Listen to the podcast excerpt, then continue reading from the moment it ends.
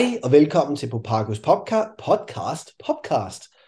Uh, jeg lader det her blive, bare for at vise, hvor ude af træning, som jeg er. Uh, mit navn er Asmus, og uh, med os i dag, der har vi uh, sådan en, en gammel kending. Det er jo selvfølgelig Anders. Sig hej, Anders. Hej. Jeg havde håbet, du havde sagt hej, Anders, men... Uh, Jeg var fristet. Jeg var ja, meget men nu, nu, fristet. nu, nu kan jeg jo så bare starte med at være jævnt skuffet. I dag har vi også uh, sådan næsten en special appearance. Det er jo uh, Stefan. Hej, Asmus. Hej Stefan.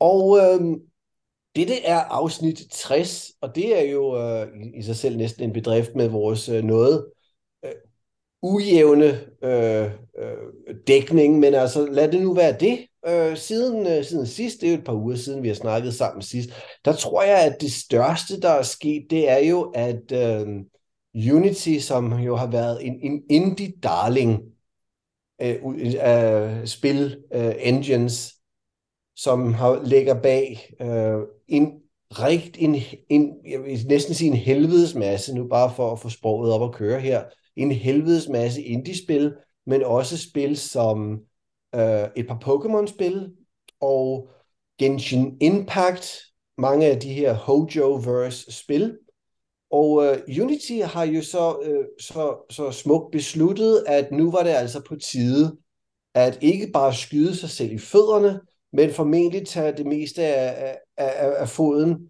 op til knæet væk med en, øh, med en, en, en meget sløv grensaks. Og det synes jeg jo er ganske beundringsværdigt. Hvad, hvad Anders, øh, hvad, hvad, hvad er dit syn på den her, øh, skal vi bare sige affære? Jamen, altså, jeg kan jo starte med at fortælle, hvad det drejer sig om til de Det, lyttere, det der vil ikke selvfølgelig har... være en, en, en, en, en idé at sætte, give, give lytteren bare en smule kontekst, fordi det, nu er jeg jo bare siddet og, og brokket mig.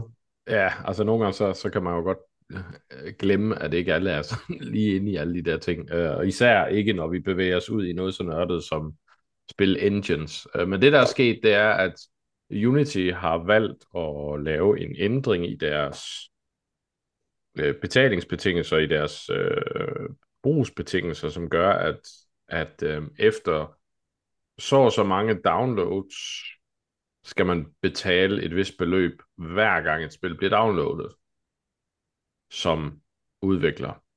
Og det vil også sige, hvis spillet bliver slettet og downloadet igen, så er det betalt ved kasse 1 igen. Og øh, det er selv sagt noget, som vil gøre ret ondt på især mindre indie virksomheder. Øh, hvis man forestiller sig et spil, der er på Game Pass, for eksempel, bliver måske downloadet en million gange. Og jeg mener, at skæringsgrænsen er 200.000 downloads.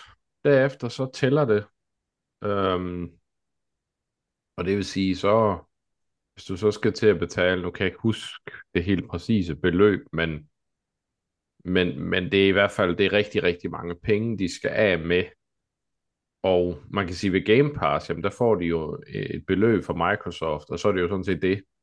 Så, Ja. ja. så, så, så der, der vil hele ideen med det, det vil egentlig gå lidt fløjten lige pludselig, hvis de skal til at betale hver gang øh, spillet bliver downloadet. Så det er, der er en mængde indie øh, firmaer, som al- allerede har været sådan ret klart ude at meddele, at de skifter engine.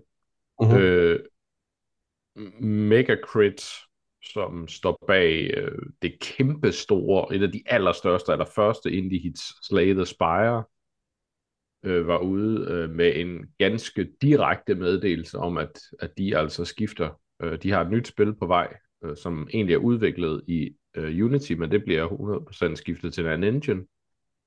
Og de sluttede så lige deres udtalelse af med at nævne, øh, meget de egentlig lige synes, at Unity havde eft op, som de skrev ordret. Øhm, og, og det er jo noget, man tager notat af. Man kan sige, at de mindre indie firmaer, det er hvad det er, men, men når det er sådan nogle store spillere som Megacrit og sådan noget, jamen så, så begynder det at, at kunne mærkes. Øhm, men jeg er ikke overrasket over, at Unity kommer med noget så stupidt. Øh, deres direktør, jeg mener, han hedder Rich, Ricciatello, tror jeg, det Ja, udtales. Richie Tiello, eller noget af den stil. Han er jo gammel, gammel Electronic Gammel, ja, gammel EA-mand, alt. og har stået bag nogle af de værst værste beslutninger ved EA i sin tid, så nu har han jo så kunne tage hans øh, ignorante inkompetence med, og så øh, stavle den ud over Unity og sørge for, at det firma går af pommeren til. Så må vi jo se, hvad hans næste eventyr bliver, hvad for et firma han næste gang skal smadre fuldstændig tilliden til. Ja, øhm, og nu, nu det her det er jo sådan noget, som jeg som måske har, har, har overvejet, om jeg skulle sige eller ej, men, men nu, nu siger jeg det så, og jeg, jeg tror jo fuldt og fast på, at der er en, en mængde øh, folk med, med en vis skal vi sige, status eller rang i, i industrien, som har hørt teorien om, at hvis man er direktør, så må man jo være en eller anden form for næsten mytologisk skabning, der bare ikke kan gøre noget galt. Øh, der, der er jo en, en, i hvert fald på, på sider som LinkedIn og lignende, der er det, nå, ja, men han, man bliver jo ikke bare sådan CEO, bare sådan uden videre. Altså, de, de har jo et vist ansvar, de, de tager jo de tunge beslutninger, og det, det er, men sådan noget, det, det, det, er jo, øh, det er jo et vist prestige. Og jeg tror sådan en som, som, som, som Johnny her, Johnny E.A., uh, Ricky Cello her, han må have hørt det og så tænkt, det passer ikke. Nu skal jeg fandme vise jer, hvor dum man kan være. Men der var også sådan en som, øhm, øhm, og nu har jeg glemt ham, øh, ham der var øh, chef for Sony en år, årrække, som altid snakkede om gummiænder. Og så gik Nå, han ja. ja til, øh, da han var færdig med at ødelægge øh, Sony på PlayStation 3-fonden, der gik han jo så over hos øh, Xbox og lancerede Xbox One, han var jo øh, en af de ansvarlige på det. Og øh, da han så var færdig med det, og man må, måtte tro, at firmaet havde tænkt, ah, sådan en gut burde vi da egentlig ikke hyre. Så hyrer Google ham så til øh, Google Stadia, som jo øh, døde øh, på en ualmindelig, uinteressant måde, bare hvad var det, sidste år i november. Mm. Og øh, det, jeg tror, det, det, det er jo ret imponerende, at folk som, som, som, som de her kan bare blive ved med at, at ja, nosse sig opad i uh, højere og højere stillinger, men altså, man kan jo ikke ligefrem påstå, at de har succes uh, med. Jo, men altså, jeg har det sådan lidt, altså gaming CEOs, det er lidt det samme som metrologer. Det er lige meget, hvor tit du tager fejl. Du skal nok have et job i morgen også. Ja, men det er uden tvivl. Det er uden tvivl. Så, øhm, så ja, vi må, vi må håbe, at, at, at Unity måske finder ud af, at de har jo været ude og klargøre deres, øh, deres uh, statements et par gange allerede, hvor de siger, ah ja, men uh, ej, det var ikke det, vi mente. Og uh, det, det, vi, vi mente det på en anden måde.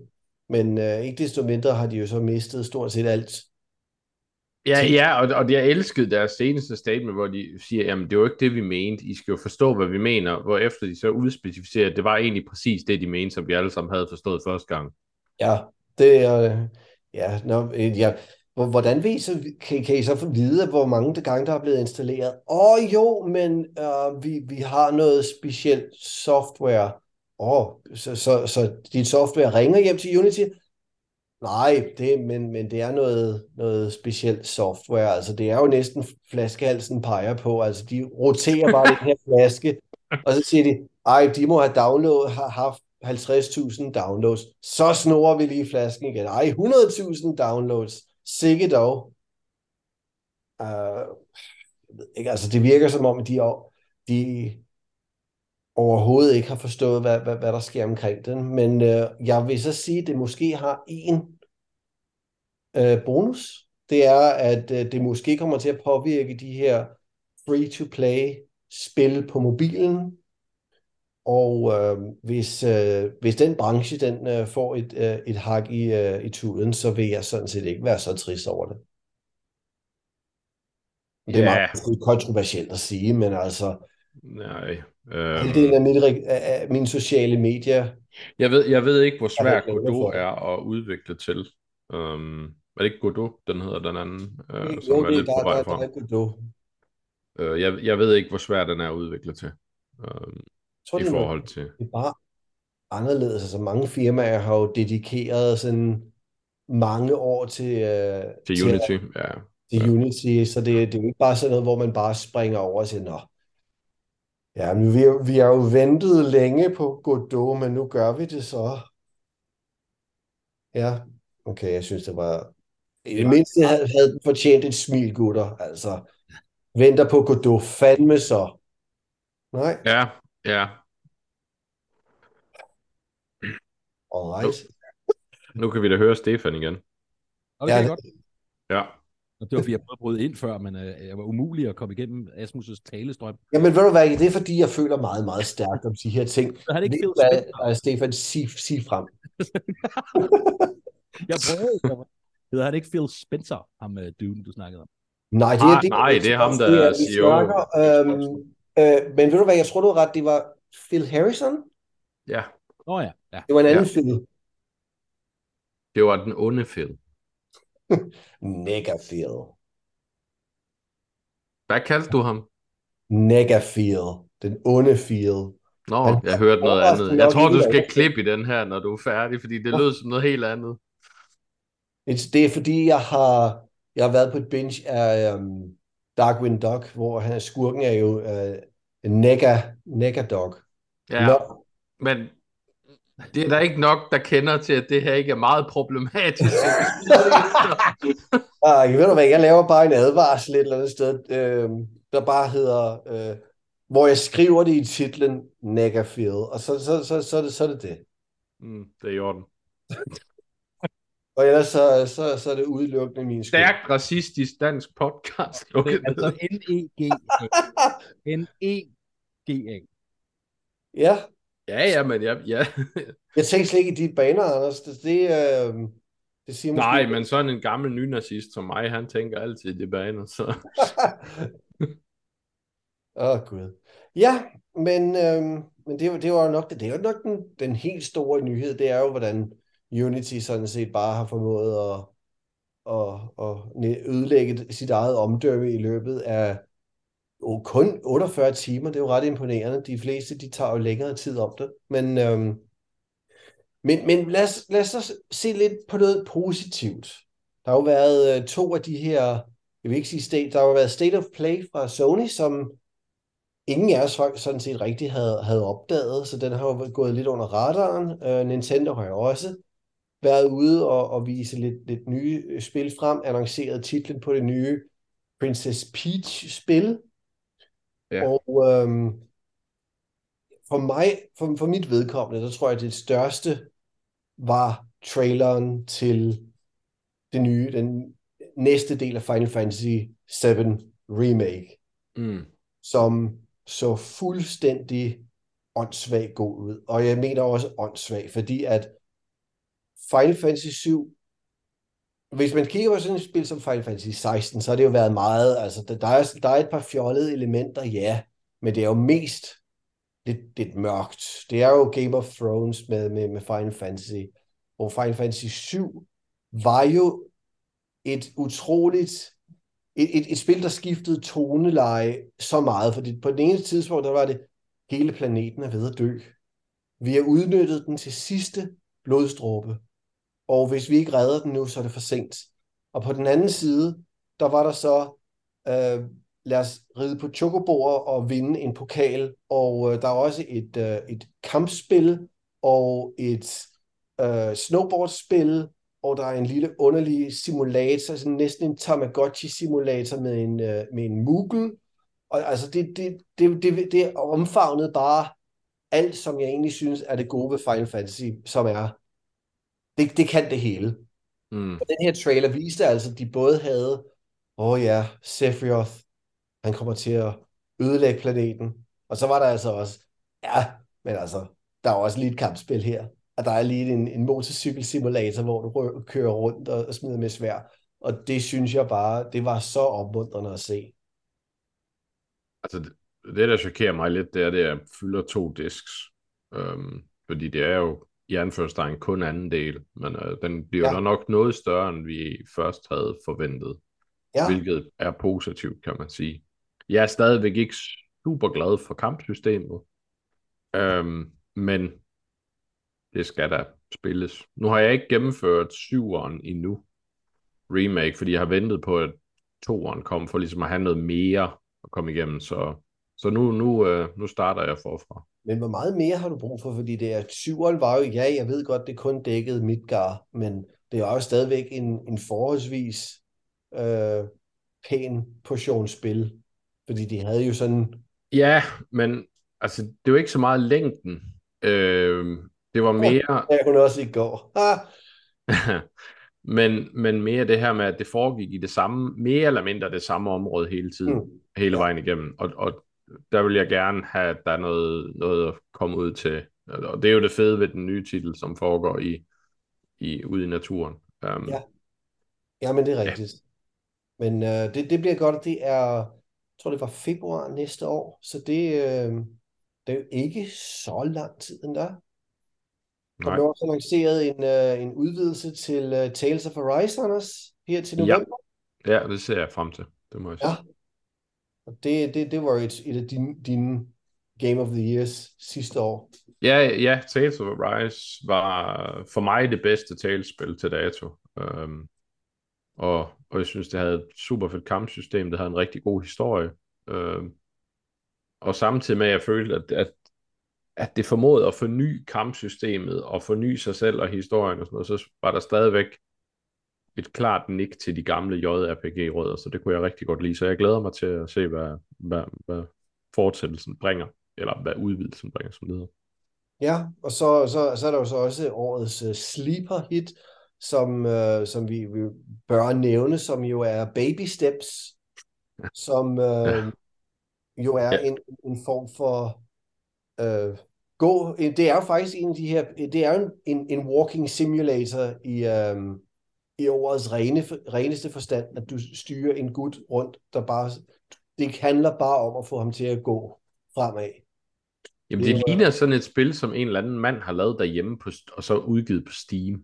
Jamen det er, det er jo også, jeg, så, så vidt jeg kan se, en af udviklerne bag uh, Coop, som jo var det her under mm. få en mand til at løbe ved at, at styre hans ben med fire forskellige knapper, og jeg tror nu bare, han har fået et lidt større budget. Mm. Og det... Var det en god idé? Ja. Er det en god idé? Det ved jeg ikke. Øhm, der, der, jeg tror, der er ret mange spil øh, ude på markedet, hvor vi sådan set kunne, kunne spørge os selv, øh, undskyld, var, var Foam Stars en god idé? Som øh, no, no, de, de fem af vores lyttere, som fulgte med i vores øh, PlayStation State of Play special podcast, kan jo huske, at vi må, måske ikke voldsomt overbeviste om værdien af Foamstar, som jo var en Square Enix, har en, en version af Splatoon. Jeg kunne og... faktisk godt tænke mig at høre, hvad Stefan synes om Foamstars, fordi... Jeg, jeg aner ikke, hvad det er. Præcis. um, Ja. Men der var jo igen fokus på Foam Stars til den her State of Play. Øh, og jeg, jeg er spændt på, altså fordi Splatoon har jo været et kæmpe hit for Nintendo, må man sige. Bestemt. Og altså, ja, måske, hvis, hvis, hvis de formår at, hvis de formår at lande styringen godt nok, så kunne det godt blive godt, faktisk. Jeg synes, ja. det ser enormt generisk ud, men, men øh, er der nogen, der ved, om det er free to play egentlig? Jeg vil, jeg vil ærligt talt være overrasket, hvis det ikke var, var, var, var free to play. Nu bliver jeg næsten nødt til at... Ja, for det er, det er Splatoon jo ikke. Altså. Nu bliver jeg nødt til at ødelægge min search history her. Åh oh, god. Det er en 4 gange 4 Join the foam blasting frenzy, siger deres open beta hjemmeside. Uh. Er det i open beta nu?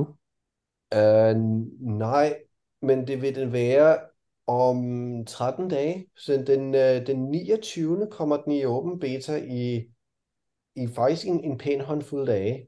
Ved du hvad? Jeg lover, at næste gang vi har podcast, så har jeg spillet Foam Stars Open Beta ved du hvad, det... Uh, det jeg tager en forholdet, som man siger. Det, ved du hvad, det holder jeg dig til. det holder jeg dig til. Altså, IGN siger, Foamstars is a Persona Splatoon game we've all been waiting for. Så. Har, har, Okay, så har, du... vi, har vi ventet på det? det? Jeg havde, jeg havde, jeg havde det der, Det lyder det er noget, vi gør, eller vi, ved du hvad, jeg synes, jeg taler på alles vegne, hvis, og, og det, det, jeg, altså, jeg har Jeg for, det, den forstår jeg simpelthen ikke. Hvor- Hvordan...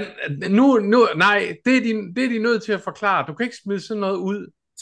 Tak, Stefan. Det var lige præcis den form for katalyse, jeg havde brug for. Du sagde bare persona, og så, så gik Anders i gang. Kom så, Anders. Sig, hvad du mener. Jamen, Persona handler jo om, om, om ofte om nogle ret mørke emner. Og, og skal vi nu til at tale om selvmord, misbrug, øh, seksuelle overfald, og så klare det hele med en gang sæbeboblekamp? Yes, det, er Det lyder umiddelbart, umiddelbart som lidt af et minefelt. Nu skal, nu skal du høre, Lille D. Jeg ved godt, at uh, din, uh, din uh, gymnastiktræner misbrugte dig, men uh, har jeg lidt boblebad? Det, det er ikke godt. Det er virkelig godt, det her. Kom her, Stina. Hvis du nu hopper ned i boblebadet med hans herremand her, så må I klare det dernede.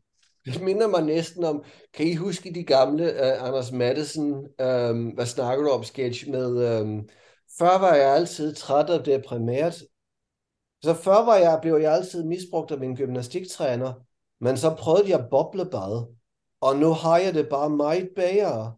Tak for hjælpen, boblebad. Så tak. Ja, og det værste er, at, det, det lyder omtrent lige så... Altså, det var noget, man grinede af dengang, men, men det er tydeligvis noget, IGN har glædet sig til, åbenbart. Ja, det er... Det, vi har alle sammen glædet os til det. Nå ja, undskyld. har vi, ja. Vi har alle sammen glædet, det er rigtigt. Ja, det, det, det, det vi har ventet på. Altså, jeg, jeg kan da huske alle de gange, jeg har skrevet til dig privat, og så tænkt, ville det ikke bare være godt, hvis personer havde sådan en form for Splatoon boblebads øh, spin-off? Jeg kan også godt lide, at altså, Persona-udviklerne har jo fået lidt kritik for deres seksualisering af nogle af de kvindelige karakterer. Hvordan fikser vi det? Wet t-shirt. Ja, det, det, jeg, jeg kan ikke se, at der er noget galt med, med, med noget af det. det øhm, nu bliver jeg nødt til at finde den artikel hos IGN, fordi det lyder godt Det nok. lyder helt vildt. Øjeblik. Øj, ikke? Ja, jeg sagde. Jeg, jeg håber, at de har udspecificeret, hvad de mener i den artikel, fordi... Absolut ikke. Den er, den er ganske kort. Den er kun en halv side lang. Hui. Men øh, Det- Altså, det... du Jeg kan ved, bruge skubbet til både at angribe og ændre layoutet på mappet. Så på den måde. Nå, ligesom i... Nej. du, du formåede at give os en eller anden form for kollektiv hjerneblødning over den her. Fuldstændig. Bare prøve at, at decifrere den, som sad vi med Rosetta-stenen, og prøve at oversætte den til et menneskeligt sprog. Altså, hvis vi havde den kære skribent her hos os, så ville mit spørgsmål simpelthen være, har du spillet Persona? Ved, øjeblik, ved vi, om Michael skriver hos IGN? Åh, oh, du siger noget. Michael, Michael ville nemlig ikke have spillet nogen af spillene, men har, vil, han, han har jo ikke spillet nogen af spillene, så han ville formentlig bare sige, og det, det er anime, det må være, det må være Persona. Ah, anime, Persona, Ghibli, same, same. Det er, det, eneste, det er den eneste person, jeg kunne se skrive det, og det er ikke ondt ord mod Michael, men han, han er bare ikke til, til det her, øh, skal vi kalde det kunstneriske udtryk? Han ville aldrig skrive noget, vi alle sammen har ventet på, om noget, der bare har antydning af anime. Det er korrekt. Han ville have sagt, dette er min værste Ja, mit værste er mareridt. reali- realiseret. Åh, ved og skræk. Ja, nu er jeg, nu er jeg nødt til at spille Foam Stars. Jeg tænker da, at vi kan lave en, øh, en 4x4. Må det ikke vi er nok på Papago til at kunne få et eller jo, jo, Jo. jeg er klar. Jo, men altså, det, det, det, der er vist ikke andet, andet, andet at gøre der. Det var bliver vi nødt til. alligevel.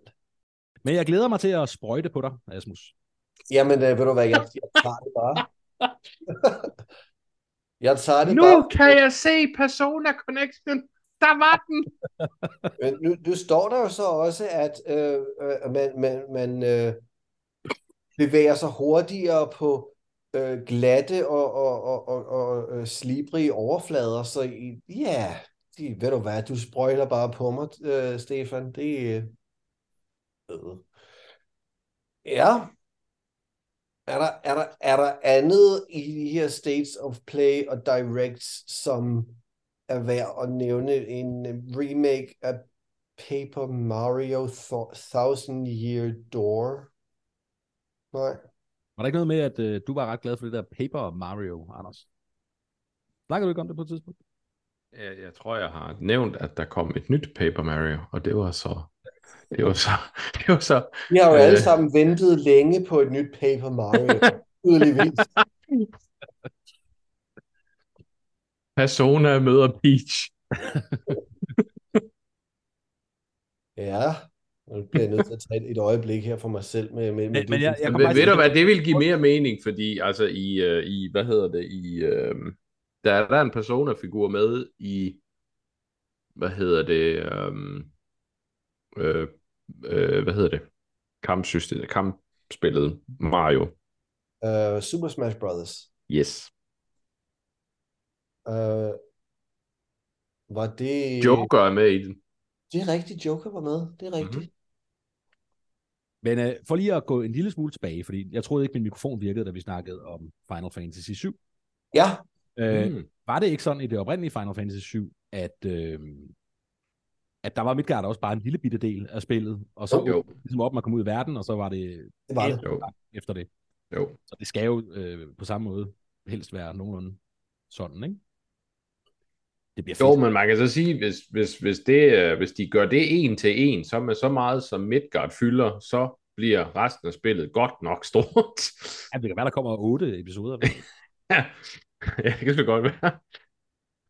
Den sidste udkommer uden for vores livstid. Jo, jeg synes, jeg synes, altså jeg har spillet igennem øh, Final Fantasy 7 Remake, og jeg synes, det var rigtig godt. Jeg synes samtidig, at det var meget, jeg vil ikke sige, det var kort, for det var ikke kort, men det var en meget, meget lille del af Final Fantasy, ikke? Mm. Ja. Der var ikke mange karakterer, man slet ikke Ja. møder i det. Altså. Ja. Øh, og det ligger væk på nogle, øh, jeg, kunne, jeg kunne godt lide ideen, øh, men jeg synes måske også, at det var lidt for, øh, det virkede lidt som om, de tænkte, lad os prøve at gøre bare Midgar, og så se, om det er interessant for nogen, om vi kan sælge det. Og så siger vi, det er det. Ikke? Forstår du, hvad jeg mener? Altså, så, så, Ja, jeg kan godt jeg har spillet, øh, spillet med livrem og seler, ikke, da de lavede spillet, fordi øh, det tager selvfølgelig rigtig, rigtig lang tid at lave et remake i den grafiske standard, hvis de skulle lave hele spillet. Så jeg tror bare, det var sådan en, eller ikke bare, men det var nok en, en prøve, en generalprøve for dem, ikke? Se, at, kan det her noget overhovedet? Og Ja, kan det, det Jeg kan godt også ventet tænkes. på at se Ja. Cloud igen. Jo, øh, men jamen, det er jo sjovt, fordi altså Final Fantasy 7 har været det, som folk virkelig i mange år inden det blev annonceret, det var sådan lidt, uh, det var det, alle folk snakker om, det der remake, og jeg har aldrig sådan, altså jeg har aldrig synes 7 var godt, men, men det har aldrig været sådan det, der for alvor blæste mig væk. Også fordi jeg synes, Altså, jeg tror jo, Final Ja, Fantasy var jo for mange øh, det første Final Fantasy. ja, det er måske derfor. Det er måske og, derfor. altså, det var jo, øh, for, for altså PlayStation dengang var jo det, det store, den store platform, og det var jo det første, formentlig japanske rollespil, rigtig mange kom, blev, blev udsat for. Altså ja, PlayStation havde også Breath Det var i hvert fald den formulering, øh, Michael ville bruge, blev udsat for. Hvornår Ja. er det? Er det fra 97, 98 eller sådan noget? Final Fantasy? 97, så vidt jeg husker. Øh, og, Og det, var, jo- og det var jo de gode dage med, med PlayStation 1 og øh, alle. Jamen, det, det var det, og, øh, og ja, Play, PlayStation havde rigtig mange rollespil, men jeg tror, det var det for, for alvor det, som det havde jo øh, fantastisk 3D-grafik, i hvert fald for den tid. Øh, med de her 3D øh, mellemsekvenser, og altså det var jo, det var jo noget helt specielt dengang. Så jeg, jeg tror, det er formentlig, der er en, en rigtig god del nostalgia, øh, nostalgi ind over det. Nu Det er vi så- snakker PlayStation 1 og remake, det. så er der faktisk et remake, jeg glæder mig mere til næsten. Og det var, øhm, der kommer et remake her til november af Star Ocean, The Second Story. Ja, Og det var sådan det første japanske rollespil, der rigtig fangede mig. På det tidspunkt havde jeg ikke spillet Chrono Trigger eller noget endnu. Men det var sådan det første, hvor jeg sådan virkelig blev fanget, og det var også på PlayStation 1, kan jeg huske. Så det ser jeg meget frem til. Det kommer jeg til november. Jeg er, meget, jeg er helt vild med den stil, de har brugt her. Øhm, fordi det, de har holdt det meget tro mod det gamle, men stadigvæk ser det bravende flot ud. Ja. Men der er jo stadigvæk liv i de gamle klassikere, det synes jeg jo i og for sig er rart, også selvom der er nogen, der sådan næsten kalder det sådan en form for gravrøveri. Øh, men hvorfor mm. lave noget nyt? Vi får jo også nye ting hele tiden. Ja, det er jo Goat Simulator 3 og uh, uh, Foam Stars. Ja, men så længe, så længe remakesene er gode, så kan jeg ikke se uh, noget. Nej, så har jeg heller ikke nogen problemer med jeg, jeg, jeg har absolut heller ikke nogen problemer med, med, med det, når det er, hvis der bliver lagt bare en lille smule kærlighed og energi i det, så uh, synes jeg, det er rart, at et nyt publikum kan... Jeg synes jo så også, ret skal være ret, der er blevet lavet meget ved FF7. I for... Det er jo ikke bare et straight-up grafisk løft. Der er jo sket ja, så meget. Altså. Det er jo altså. en reimagining, kalder de det. Ja, det er det, lige altså, præcis. Det er det. Ja. Så øh, Nej, men jeg, jeg, glæder mig, jeg glæder mig meget til det. Um, så... Jeg har ikke nogen uh, PlayStation 5, så det er noget lort. Så må jeg ud og købe sådan en. Ja, men det, det kan jo være, at uh, nu du, tror jeg, at eksklusivitetsperioden kun var Øh, minimum tre. Hvad var det? Det var omkring tre måneder, men så om de så laver noget bagefter, det er jo så det er jo stadigvæk ikke udkommet, eller endda rygtedes til Xbox, så nu må vi se. Men, øhm, men ja, men det, til, den, til den tid kan det jo også være, at øh, den er lidt nemmere at få fat i, og det kan være, der har været endnu en prissænkning. Hvem ved? Der er rygter om en ny model. Det er så svært at få fat i altså, du kan bare købe den, men... Øh... Ja. Der, er ryg, der, der er jo taler om, eller rygter om en ny model, så det kan jo være, at den gamle den får en, øh, en prissænkning. Jeg synes godt nok, det er hurtigt, der kommer en ny model. Ja, altså de har jo, øh, der er jo kommet en ny af Xbox Series X, uh, Series S, undskyld, med en større harddisk. Hvis nu, jo, jo, jo, jo, jo. Hvis nu I to, bare lige for sjov, hvis nu I to måtte vælge et spil, som der skulle laves et remake af, hvad, hvad vil I ja. så vælge? Lost Odyssey. Uh, Lost uh. Odyssey. Ja. Og det, det, det, det vil så også være et rigtig ambitiøst remake, eller i hvert fald et ambitiøst spil at lave et uh, godt remake af. Så vil du have Hironobu, uh, Hironobu Sakaguchi tilbage i, uh, i, se, i, i sædet der. Ja. Ja. Ja. Så det er jo en, en genoplivning af, og hvad hedder de?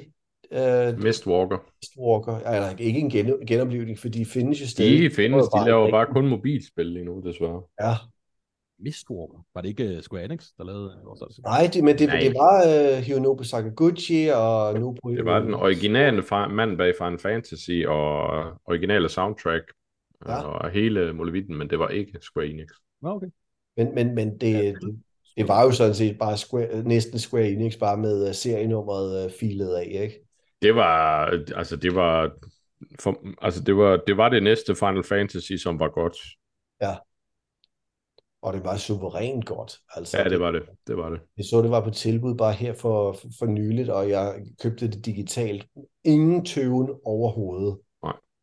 Øhm, men hvis, hvis jeg skulle vælge et, et spil at lave et remake af, og det ikke er noget, som sådan har været, været udgivet for nylig, fordi ellers ville jeg så sige sådan noget som Wipeout, men det, det kom der trods alt noget af til, til PlayStation 4, selv hvis det bare var en, genudgivelse af PlayStation Vita-udgaven. Jeg vil være voldsomt øhm, underlig og så sige, at jeg vil have et remake af Discworld Noir. Ja, det er jo. Oh. Ja. Øh, fordi at Discworld-serien, bøgerne i hvert fald, har jo altid været noget, som jeg, jeg holdt utrolig meget af.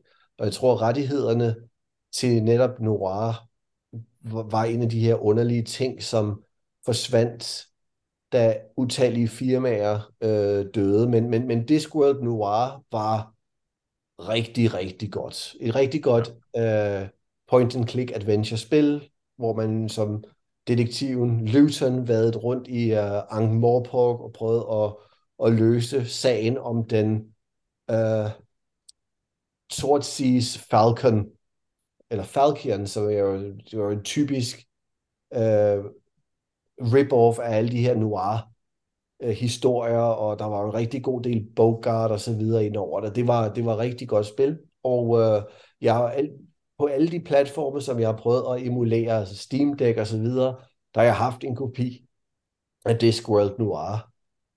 Og jeg vil rigtig gerne se, uh, se det i hvert fald blive genudgivet på sådan noget good old games eller sådan noget lignende. Jeg vil bare gerne se det komme tilbage og, og have en chance for at spille det, uden at, at, at, at skulle være ude i sådan mere moralsk gråzone.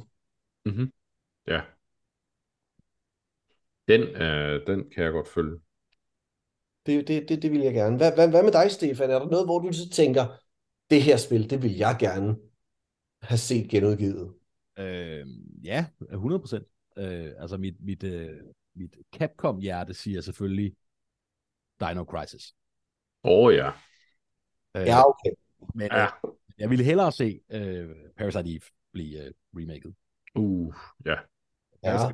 Fantastisk serie, synes jeg. Pa- Parasite Eve blev jo næsten, fik jo næsten en genkomst. Så var den, den hed Last Birthday, eller... Ja, men det floppede fuldstændig, ikke? Ja, det gjorde det. Men, og, øh, og, og Capcom var jo øh, ude og næsten direkte trolle deres, øh, deres, deres gamle fans med ja. uh, Exo Primal, som da, da det blev annonceret, tænkte alle, Dino Crisis? Det er Dino Crisis! Det, det er ikke Dino Crisis.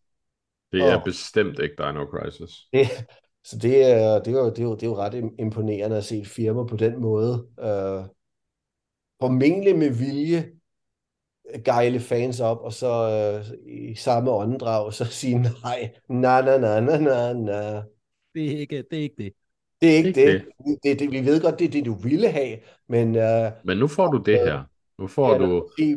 versus... Nu får du Anthem med dinosaurer. Ja, det er jo det, det, vi, det, det, er det spil, som vi alle havde ventet på. ja. Jesus. Ja, det kan jeg godt følge dig i. Det var, det var også to rigtig, rigtig gode spil, og det er jo en, en, en spilserie, som bliver, bliver nævnt hver gang, at uh, Capcom siger, at vi har en, en, en annoncering på vej. Er det Dino Crisis? Nej, det, det er det altså ikke. Men, uh, men måske, måske Resident Evil succes er, er nok til at, at måske starte det arbejde. Den har jo været, alle de her remakes har jo været utrolig populære. Ja. Mm-hmm. Men, men altså lige præcis Dino Crisis er bare super 90'er, ikke? Altså, jo, jo, jo, jo. Altså, alene det, det med dinosaurer, ikke? På, altså med mm. park og alt det her. Ja. Yeah. Men altså, dinosaurer er jo inde igen. Altså, vi har, vi har jo rigtig... Nu nævnte vi selv det der Capcom-spil, men der er jo også... Øh... Åh, hvad det, det hedder med Vin Diesel. Uh, Ark? Ja, det er jo også sådan en relativt populær spilserie. Ja, det er rigtigt. Det er jo, det er, jeg havde, jeg havde helt glemt, at der var, der var, der var det jo en toeren med Vin Diesel. Ark 2. And the Furious. Ark and the Furious, ja. hvad, hvad, det, det, det har lad os se, hvad, hvad er det egentlig Ark egentlig hedder? Det hedder Ark Survival eller noget der. Evolved, ikke? Er det det? Ja, det er. Survival Evolved, så det er Ark Survive to Evolve to? Nej. Ark. Survival Evolved Again. Det må være det. To Survival to Evolved. Jeg ved det ikke. Nu må vi se, om det overhovedet... Det er vel ikke ude to år, er udkommet nu. Det er jo i udviklingshelvede efter sin. Det er jo forsinket, og... Ja. ja. Men det er jo spillet, vi alle har ventet på. Det er spillet, vi alle Det er det, ja. Ja. Og nu må jeg jo så indrømme, at jeg er lidt bekymret for det, var efter den her snak. Jeg har set øh, nogle anmeldelser af vores, vores, vores podcast, helt præcis, hvordan den her snak, den, den rangerer i forhold til nogle af vores andre snak. Men lad nu det være det, og lad os, så, lad os komme i kødet på noget, noget konstruktivt. Ja. Jeg ved, at øh, Stefan, du har jo spillet de nye, øh, de nye øh, Armored Core, det er jo et, en, en spilserie, der går helt tilbage fra, fra PlayStation. Så det, det, det, vi laver en smuk cirkel her, vi laver rent faktisk en relevant segway, øh, en Abadabai, så fantastisk. Øh, og, og du var rigtig glad for Armored Core 6 Fires of Rubicon. Yes. Man skal huske at sige hele titlen. Ja, det, øhm, det kommer og, til at tage en halv time. Jeg fik jo et uh, anmelder øh, eksemplar og uh, gik i gang med det. Jeg vidste ikke rigtig, hvad jeg skulle uh, forvente, fordi jeg kendte ikke uh, Armored Core. Jeg, jeg vidste godt, hvad Armored Core-serien var, men jeg har ikke spillet dem før. Øh, Og øh, det behøver man heller ikke for at spille Armored Core 6 The Fires of Rubicon, fordi det er et, øh, et reboot af deres serie. Men øh, det korte og lange er, at det er et, øh, et mech-action-spil, hvor du øh, er en pilot i en øh, kæmpe stor mech, som øh, bevæger sig utrolig hurtigt, og som er fuldt ud customizable. Og når jeg siger det, så mener jeg, alt kan customises på den. Så du kan ændre farverne på den, du kan ændre delene på den, du kan ændre øh, motoren på den, boosteren på den, og batteriet på den, og den chip, som du bruger til dit fire control system, og der er selvfølgelig et væld af forskellige våben. Øh, og der er en hel masse, man kan, man kan sidde og nørde med, når man, øh, når man bygger sin mech. Og, øh, og så er spillet bare, øh, bare rigtig godt. Altså, man, øh, det, det er sådan episodisk, eller hvad, hvad hedder sådan noget, det hedder det ikke, missionsbaseret, at man får en række missioner. Man er, man er en legesoldat, som er kommet til, til den her planet, der hedder Rubicon, hvor der tidligere har været en katastrofe, fordi sådan et, øh, der findes et supermineral på den planet, som hedder Coral. Og da man fandt det første gang, så troede menneskeheden, at nu er det nu, og nu skulle vi videre til, til den næste øh, stadie af eksistens, fordi det, det, det kan bruges til brændstof, det kan alt muligt det her. Øhm, det her korve. Men øh, det øh, eksploderede mellem hænderne på, øh, på folk, og brændte det meste af Rubicon væk, og det meste af det solsystem, som Rubicon ligger i, væk. Rubicon 3 hedder planeten. Men nu er der altså blevet spottet øh, Coral på Rubicon igen, og derfor så øh, rejser alle de her korporationer, fordi det er sådan en fremtidsverden, som er styret af, af korporationer og skyggekarteller, og der er egentlig også en, en, en overordnet regering, men, øh, men hvor meget magt de har, er jeg ikke sådan helt sikker på. Fordi spillet er i bedste From Software-stil fortalt sådan meget i små blink, øh, små blik af historien, i stedet for sådan, nu skal I se, hvad der sker. Der er ikke det store antal cutscenes, og, øh, og man får faktisk historien øh, serveret lidt ligesom øh, Metal Gear Solid, igennem sådan nogle lydsnaser, hvor man taler med sin... Man har sådan en handler, der hedder Walter, fordi man er åbenbart bare en, en køter. Øh, men at augmenterede mennesker, de mister åbenbart noget af deres menneskehed, når de bliver augmenteret, og, øh, og han finder så missioner til en her på, på Rubicon. Og øh, det er fuldstændig genialt spil. Altså, det er sindssygt godt. Kamp, kampsystemet fungerer øh, helt optimalt. Øh, jeg skulle lige ind og ændre noget på controlsene, fordi øh, man kan booste, man kan lave sådan noget, der hedder assault boost, hvor man flyver helt vildt hurtigt. Og det lå på min venstre stik. Og det betyder altså for mit vedkommende, at når jeg øh, skulle skyde mit øh, skuldervåben, mit venstre skuldervåben, så kom jeg tit til at trykke på boosteren samtidig, fordi det skulle jeg bruge min, øh, min venstre bomber. Og en eller anden årsag, når jeg trykker på min bomber, så trykker jeg også på min stik. Altså, det, det er et mig-problem. Men øh, der kunne jeg bare gå ind i menuen og ændre det til den anden stik. Så mit boost ligger på højre stik i stedet for. Ikke noget problem. Du kan, du, altså, du kan customize alt i det her spil. Øh, der har været en del snak i andre anmeldelser om, at det er svært, og det er ikke øh, rigtigt. Det er kun svært, hvis du øh, ikke forstår, hvad du skal. I den forstand, at du, det, det er nemmere, det er meget nemmere, synes jeg, end, øh, end øh, Elden Ring, for eksempel. Og det er tusind gange nemmere end Sekiro, som, som, som er virkelig svært. Her der har du alle redskaberne, og du, øh, og du har mulighed i, i de her bossfights, det er selvfølgelig bossfights, når de snakker om, der er svære. Øh, der kan du ændre dine våben. Så så længe du har købt våbnene, så kan du ændre dem. Altså hvis du dør, så kan du ændre dem. Så er det nye, hvor du har mulighed for at bygge din, din, øh, din mech op. Øh, hvis du ikke har købt dem, så er du, så er du på røven. Så må du tage banen forfra, hvis du mangler et eller andet. Men et eksempel er en, en boss, som øh, rigtig mange går død i, i ret, ret tidligt i spillet. Han er den første rigtige boss, man møder. Øh, han har sådan nogle, øh, han har sådan nogle shields. Så øh, altså alle, alle de modstandere i spillet har sådan et, øh, et, et breakmeter-agtigt, ligesom i Sekiro, hvor, de, hvor man kan fylde det op, og når de er fyldt op, så giver du meget mere skade. Øh, og øh, han har så ud over det, så har han så adgang til noget armor, som gør, at du først skal pille armoren af ham, og så skal du lave det der øh, breakmeter, han har, og så kan du give ham skade. Men der har spillet lige fortalt dig, at der findes det her våben, som du kan skyde ham med, og det fjerner armor. Og hvis du gør det, hvis du prøver at købe de to våben og slås mod ham, kontrast, og ikke at bruge dem og slås mod ham, så er han altså han er cakewalk med de der øh, våben, som, som, som du lige har fået at vide, du skal bruge. Og det er spillets måde at fortælle dig på, alle løsningerne er der. Vi fortæller dig ikke hver gang, at der er en løsning, men eksperimentere, finde ud af, hvad det er, der virker, og så virker det. Øh, det fungerer skide godt. Og øh, historien er spændende. Og, øh, og noget af det fedeste, synes jeg faktisk, det er, at øh, da jeg havde gennemført første gang, gik på New Game Plus, så gik det op for mig, at øh, nogle af missionerne i New Game Plus ændrer sig. Så du får, øh, for eksempel i, øh, i oprindelige spil, var jeg på en mission, hvor jeg var sammen med to andre mechs og skulle indtage en, en mur. Eller sådan en, øh, sådan en dæmning. Og det var fint nok. Myrdede en masse bad guys, og sammen med de der to dudes, og øh, vandt missionen. I næste mission, der får man så, eller i New Game Plus i den samme mission, der får man så et opkald fra dem, man slås mod, som siger, prøv at høre, hvis, hvis du lige myrder de der to mechs, du har med, så dobler vi uh, din, uh, din, din indkomst for den her mission. Så gør jeg det. Og så åbnede der sig nogle helt andre missioner. Og jeg har så fundet ud af, at man skal spille spillet øh, tre gange, for, øh, for at se alt, hvad det har at byde på. Og det er altså ret langt spil, du. Det tager 15-20 timer at gennemføre bare én gang. Men playthrough på NG Plus er så noget hurtigere og noget nemmere. Fordi der har du unlocket for mange flere våben, og du har, øh, og du har en bedre idé om, hvad fanden spillet egentlig går ud på. Øh, Udover det, så er der, øh, så er der PvP-sektionen, som er mega fed. Øh, der er ikke nogen, øh, der er ikke nogen, øh, hvad hedder det, invincibility frames i spillet. Så du kan ikke øh, cheese med et eller andet våben, der giver dig x antal invincibility frames, og så kan du ikke dø. Øh, du kan altid tage skade. Det, det fungerer ret godt.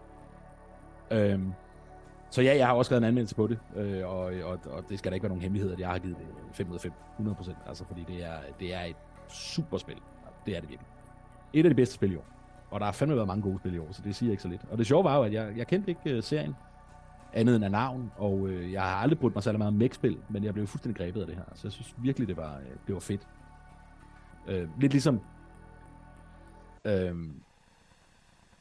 jeg har, jeg har, uh, altså, jeg har også tidligere ikke kunne lide bilspil, og så spillede jeg et eller andet bilspil, og så fik jeg fornemmelsen af, okay, for er det fedt det her, fordi jeg kan alle de her ting, og det er lidt det samme med det her. Det, det, det, det fungerer skide godt.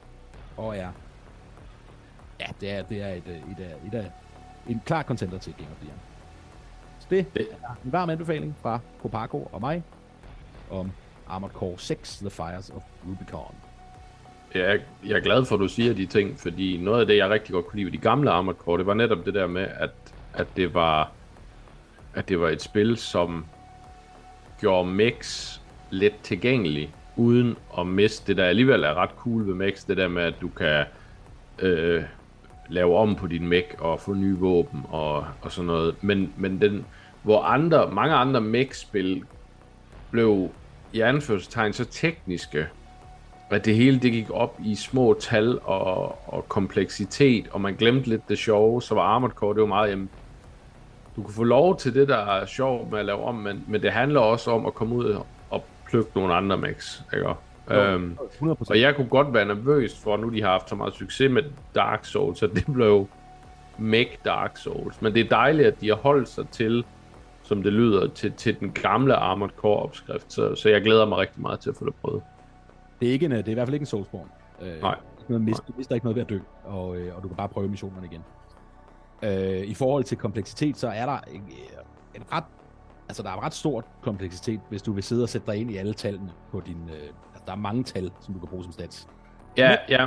Det er bare ikke så vigtigt. Altså, du kan gøre Nej. det, du, og så kan du mindmaxe helt vildt, men du, ja. du klarer dig fint, hvis du bare læser teksten på, hvad gør den her ting, og så kan vide, om den passer sammen med den her ting, fordi det ser ud som om, den passer godt sammen. Nå, det gjorde det. Ikke? Altså, men jeg, jeg tænker også, selve installationen af de ting, du kan lave på din Mac, kræver ikke en doktorgrad. Altså, for nej, nej, sådan har det været i nogle andre... Ja, lige præcis. Fordi sådan har det været i nogle andre Mac-spil, hvor du så skulle om den her passer den ind i den der, og så skal du bruge den der type, eller de kan connect, for ellers så virker den ikke på den der, og, og det hele det går op i... Det, der, er to, der er to ting øh, i det i, øh, i Armored Core 6 Fires Rubicon, som, som er lidt det, du siger, men, men det er meget lidt. Det, det ene er øh, din øh, vægt. Altså, din ben skal kunne holde. Din, din ben har en grænse for, hvor meget vægt Åh, oh, ja, ja, ja, ja. ja. Og, den anden, jo... og den anden er dit, uh, dit energi-output. Uh, så oh, jo. Batteri, jo. der kan drive alt det, du har valgt at tage på. Men det er de to ting, der er. Men, men det giver også mening. Altså, det er jo ikke, det er jo ikke voldsomt uforståeligt. Altså, det giver nej, god nej. mening, at du ikke bare lås på, og så... Og så er helt tynde ben. Ja, nej, lige præcis. Jamen, det lyder fedt. Det gør det altså. Ja, det er det. Er, det, er, det er virkelig, virkelig. Kæmpe overraskelse.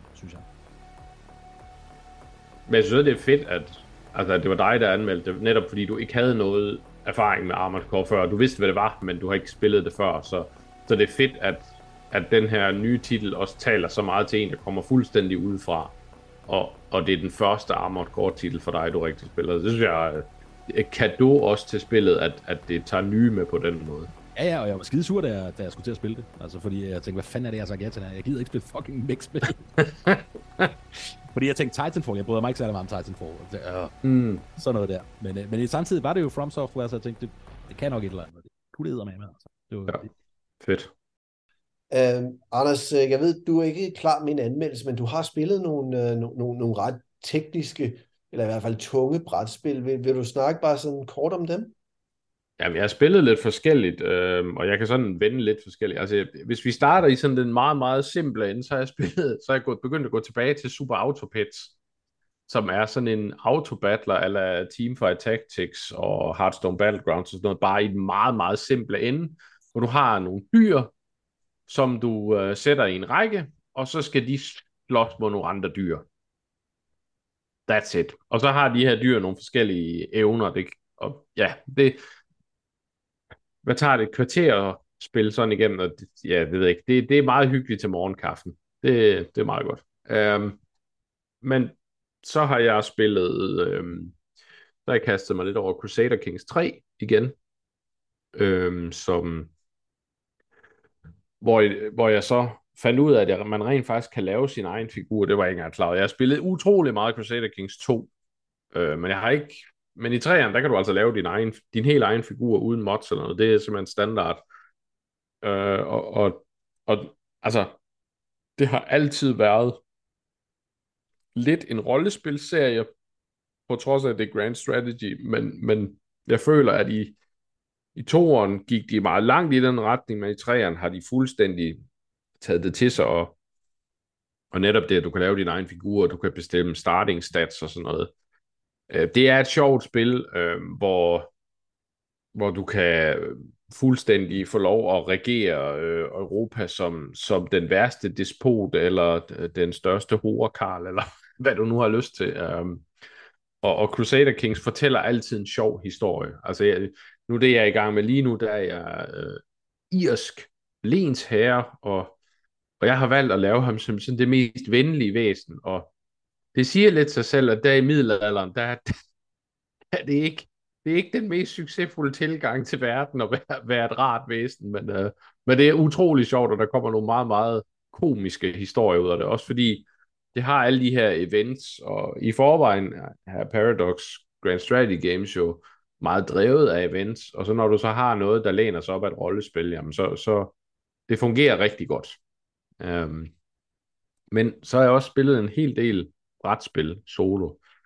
Øh, og jeg er virkelig kommet i gang. Altså, jeg har altid sådan spillet lidt solo brætspil, men på det seneste, så er det sådan noget med, at jeg spiller nærmest lidt hver aften. Øhm, og øh, når vi er færdige her, så skal jeg ind og spille lidt Mage Knight, som er en titel, jeg har spillet i mange år, men det er egentlig længe siden, jeg har, jeg har haft det spillet. Det er en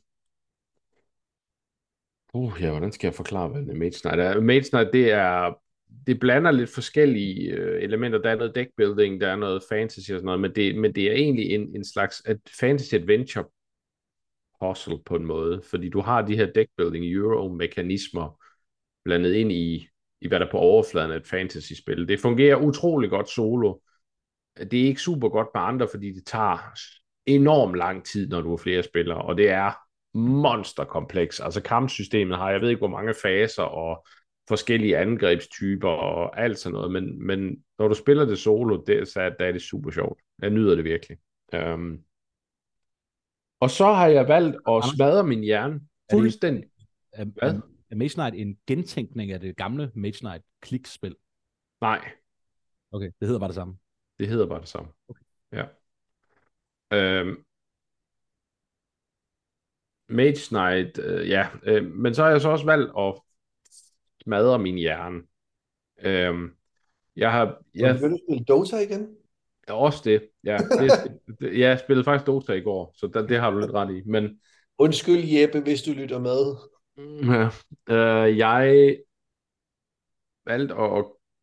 Jeg forelskede mig lidt i et spil, der hedder Weather Machine. Jeg har set nogle billeder af det, læst nogle anmeldelser og sådan noget, og jeg synes, tematikken var simpelthen så fed, at det var jeg nødt til at prøve. Det handler om, at du er øh, assistent for en øh, gal professor, der har opfundet en værmaskine, som kan fikse vejret lokalt.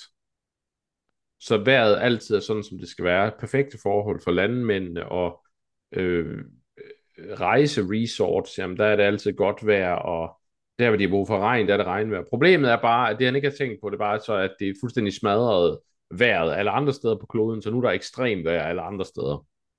Så nu skal vi arbejde på at lave en ny prototype, som, øhm, som skal stoppe det her. Og samtidig så skal man hjælpe ham med hans maskine, men man skal også prøve selv at lave sin egen prototype, og så skal man også hjælpe regeringen med at lave deres prototype. Og det hele det foregår i et, i et, et worker placement Eurogame. Og øh, Vital Lacerda, han er en designer, som laver åndssvagt komplekse spil. Men de bunder i bund og grund altid i en meget simpel mekanisme. På din tur, der tager du en worker og sætter på en action. Og det i sig selv er jo meget nemt at forklare. Øh, det der så er, følger derefter, det er, at den action består så af, jeg ved ikke, 25 forskellige aktioner, som du skal udføre. Øhm, det, der imponerer mig lidt ved Weather Machine, det er for det første, hvordan tematikken kommer igennem. Altså det, der gør, at det er til at forstå, på trods af, at det er så komplekst, det er, det er, at hver eneste lille ting, der er i det spil, er tydeligvis lavet med henblik på, at den her historie, den tematik, det skal føles hele vejen igennem. Altså, når du arbejder sammen med, med regeringen, jamen så, så åbner du op for research fra dem, men du er også nødt til at bruge noget af dine egne maskiner, fordi du er nødt til at give noget til regeringen, for de giver noget igen, og, og når du så spiller det solo, så er du op imod en, et andet virksomhed, som prøver at sabotere det, du laver, så de, de tager rundt og gør dit arbejde sværere for dig, og prøver at eskalere de ekstreme vejrforhold, din maskine har skabt, og sådan set kaste lidt grus i maskinen, for at de selv kan finde løsningen, i stedet for at dig og din professor finder løsningen. Øhm, så det er et... Øh, så når man først har forstået spillet en gang, så er det ikke sådan, at jeg har været nødt til at skulle kigge en hel masse i reglerne bagefter. Så har det faktisk været relativt lige til at spille. Det, der gør, at jeg bliver nødt til at spille det noget mere multiplayer, inden jeg spiller det mere solo, det er, at det er åndssvagt svært solo. Altså de her sabotører, som du er op imod, de er enormt svære, og de Altså, jeg havde tre ture, og så, så eksploderede vejret i verden, og så tabte jeg med det samme. Øhm, og det sker ikke, hvis man spiller det mod andre. Så jeg skal have spillet det to personer nogle gange, inden jeg går tilbage til det som solo, fordi det er simpelthen for svært solo. Altså, fordi en ting er, at du skal fatte de her relativt komplekse regler og mekanismer. Det næste er så, at hvis du så samtidig skal gøre alle dine træk optimalt, jamen, det er som om, det er lidt for meget af gangen. Øh, så, så, så det handler først en gang om at lære spillet ordentligt og spille det, og så, så må man lære at optimere bagefter. Men det er en, et, et enormt imponerende design, og, og det er en titel, jeg, jeg kommer til at gå tilbage til mange gange. Altså det er, det er en, der bliver i min collection. Det, det er det. Men det var også, den var også relativt dyr. Men, øh, men jeg vil sige, det var... Altså jeg er meget imponeret af det design, det må jeg sige. Okay, det, det, det, det lyder godt nok. Igen, det er en af den slags brætspil, som formentlig er så langt fra min øhm, interessesfære, både på grund af kompleksitet, men også fordi det lyder som om, det er noget, der kræver meget plads. Det lyder som et stort brætspil. Ja, det fylder hele mit spisebord. Ja, ja så der, der, der er alene det. Det er jo ikke alle, igen, øh, som har det her gods, altså, som, det, som det kræver. Um, No, nogle af os har jo blot en lille lejlighed i London. Det må man jo leve med.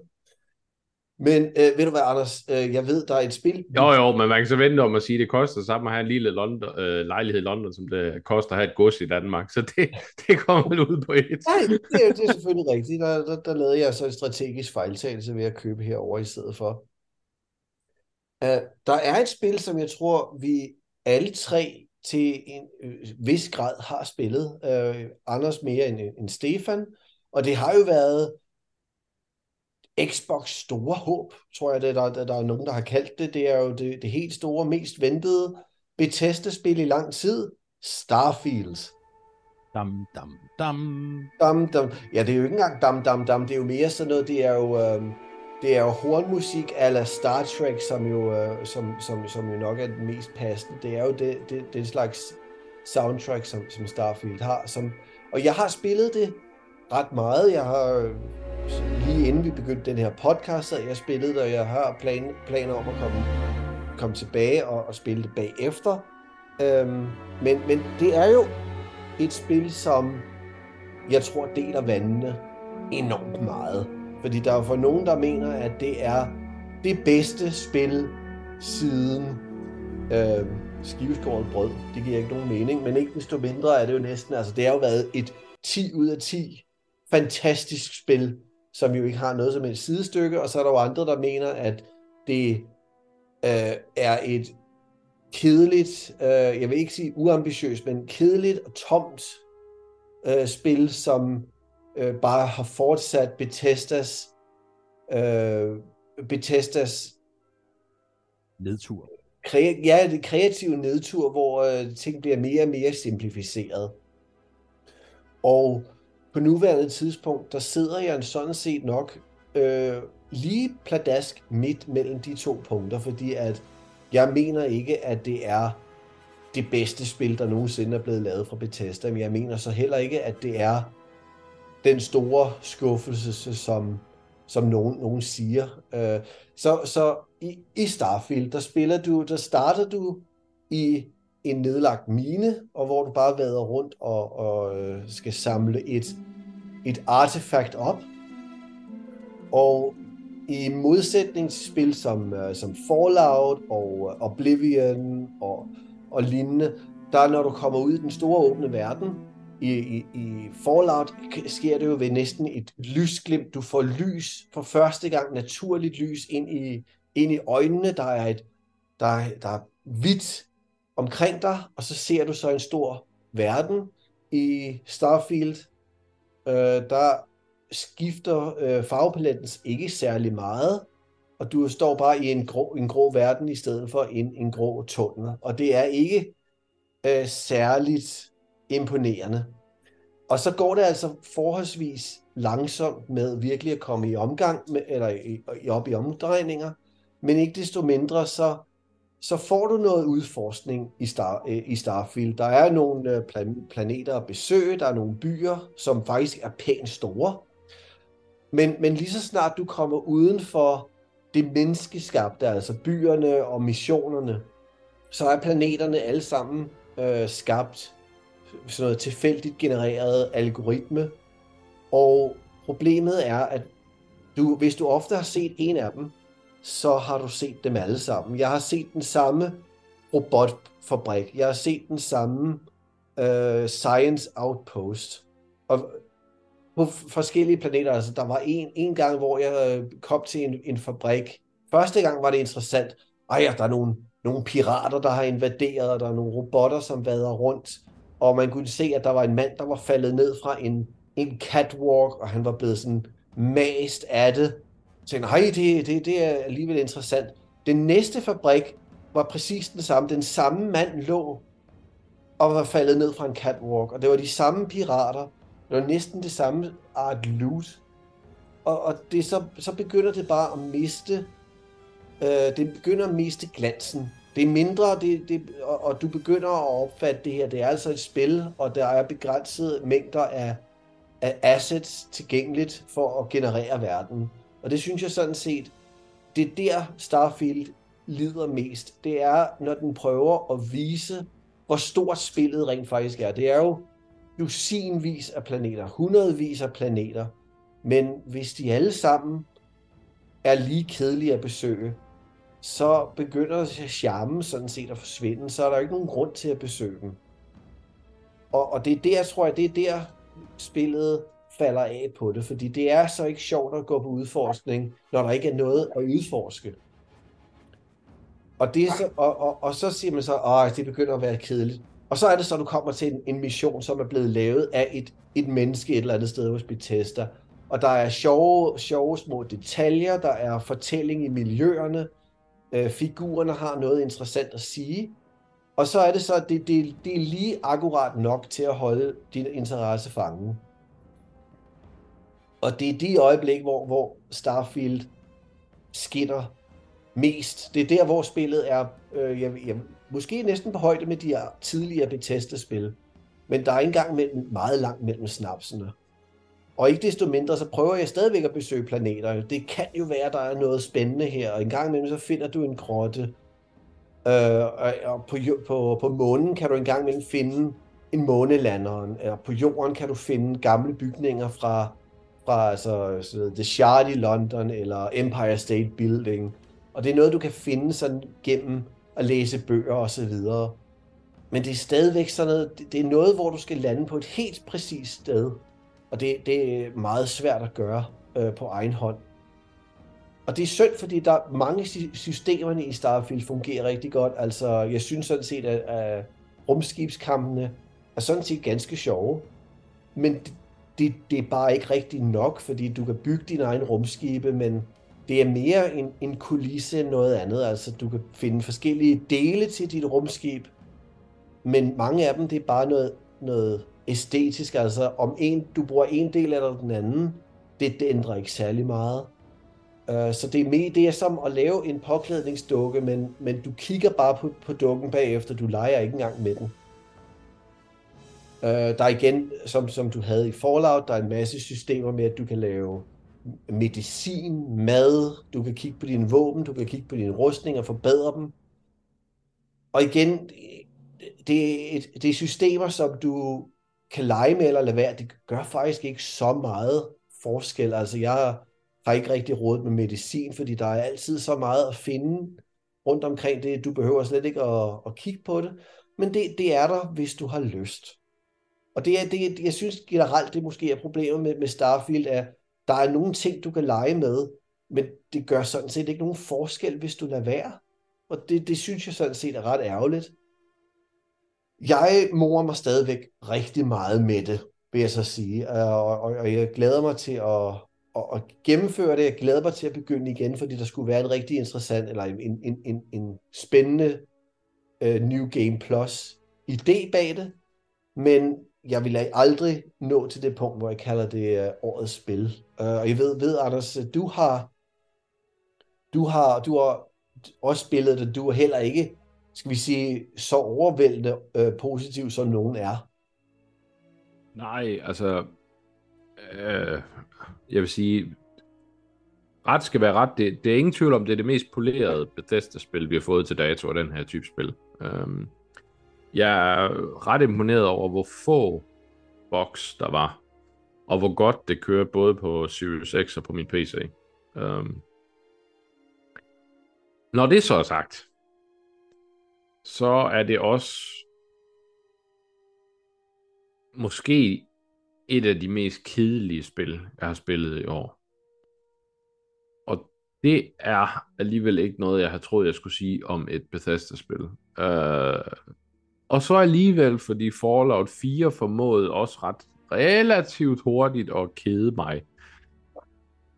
Øhm, men Starfield synes jeg næsten tager det til nye højder, og, og der er, du har egentlig outlinet mine store problemer med det. Det er for stort. Øh, der er alt for langt imellem snapsene. Det jeg godt kan lide ved Bethesda-spil, det er Oblivion, Skyrim, ESO for den sags skyld. Altså det er, hvor, hvor der er noget, noget håndlavet, jeg kan gå ud og finde. Det skal være sådan, at jeg har en quest, jeg kan tage på en main quest, men jeg skal have lyst til at blive trukket i andre retninger. Og det bliver jeg ikke i Starfield. Fordi der er så mange planeter, som er fuldstændig ligegyldige, og hvor det enten er det samme, jeg har set 30 gange før, eller noget nyt, lige så uinteressant. Alt for meget er en eller anden generisk outpost, eller et eller andet, jeg kan mine, uden nogen grund til at skulle gøre det. Øhm, og så det næste, det er alle de her systemer, du taler om. Mit store problem med dem er, ja, jeg kan lave mit skib præcis som jeg vil have det. Ja, jeg kan bygge en outpost. Lidt ligesom Fallout 4 havde lidt samme problem for mig. Ja, jeg kan gøre dit, ja, jeg kan lave mad, jeg kan lave medicin, jeg kan dit og dat. Men jeg har ikke noget incitament til at gøre det. Der er ikke nogen, jeg behøver ikke gøre det. Der er ikke nogen grund til at gøre det. Jeg kan ikke mærke nogen reelt stor forskel ved at gøre det. Så kan jeg lige så godt bare lade være. Øhm, jeg synes skillsystemet er nok det bedste, de har haft i et af deres rollespil. Øh, jeg kan rigtig godt lide det der med, at du vælger skills, som så fører dig i en retning det kan jeg rigtig godt lide, fordi det er det, jeg rigtig gerne vil have. Jeg vil gerne, for at have en rollespilsoplevelse, hvis jeg gerne vil være en speciel figur, jamen så skal jeg også kun være god til de ting. Altså et, et af de store problemer, jeg har ved de gamle Bethesda-spil, det er, at du kan være det hele. Og, og, og hvis du er det hele, jamen så er din figur lidt ligegyldig, lidt grå, fordi der er, ikke nogen, der er ikke noget, der karakteriserer dem, fordi de er bare det hele. Men her bliver du tvunget lidt i en retning igennem de skills der, og det kan jeg rigtig godt lide. Problemet er så bare, at, at det valg, de har taget til, okay, jamen, du, skal, du skal virkelig tænke over, hvad for nogle skills du tager, fordi du lukker dig ude for nogle andre ting, eller hvad man kan sige, du, du får kun de her ting. Men du kan så til gengæld være med i alle de fraktioner, du har vel. Nå ja, men de her, de er egentlig fjender med hinanden, men det er egentlig fuldstændig lige meget, for du kan bare vælge at være venner med dem alle sammen alligevel. Og det kan jeg måske undskylde i et fantasy-spil, hvor man kan sige, om der er der ikke noget, der hedder en e-mail. Men i et spil, hvor vi rejser mellem planeter og kommunikerer, og jeg ved ikke alt hvad, der giver det ingen mening, at der ikke er nogen imellem de her to fraktioner, der siger, hey, ham der har vi set før. Øhm, og, og det tager mig fuldstændig ud af enhver immersion. Øh, og jeg må sige, altså, Starfield kommer til at være på min Game of the Year liste, men det bliver nok som årets skuffelse. Det må jeg sige. Altså, jeg har ikke... Jeg synes, det er teknisk velfungerende. Der er ikke noget der. Altså, det, fun- det kører godt. Jeg er imponeret over, hvor godt det kører i forhold til, at det er en Bethesda-titel. Mm. Men meget mere ros kan jeg ikke give det, desværre. Nej. Jeg tror, jeg tror dog, det er nogle af de bedste miljøer, Bethesda har lavet, i den forstand, at hvor jeg går, gennem en rumbase, så det min, min større første impuls, det er, hvor vil jeg dog gerne have lov til at trykke på nogle af alle de der knapper. Den der NASA-punk-æstetik er jeg helt vild med.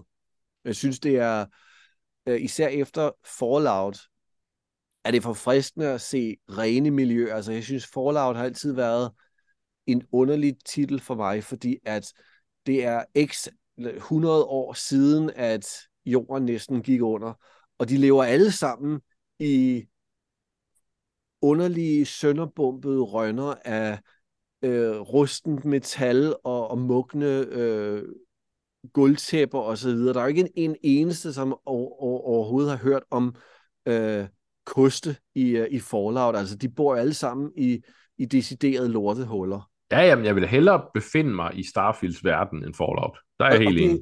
og det, det er rart at se, det, at, at det trods alt er pæne omgivelser, og jeg, jeg vil, mm. ønske, at man kunne trykke på nogle af de der knapper, fordi der er så mange kontrolpaneler med, med små lysende skærme og så videre, og, og jeg er helt vild med, med, med det.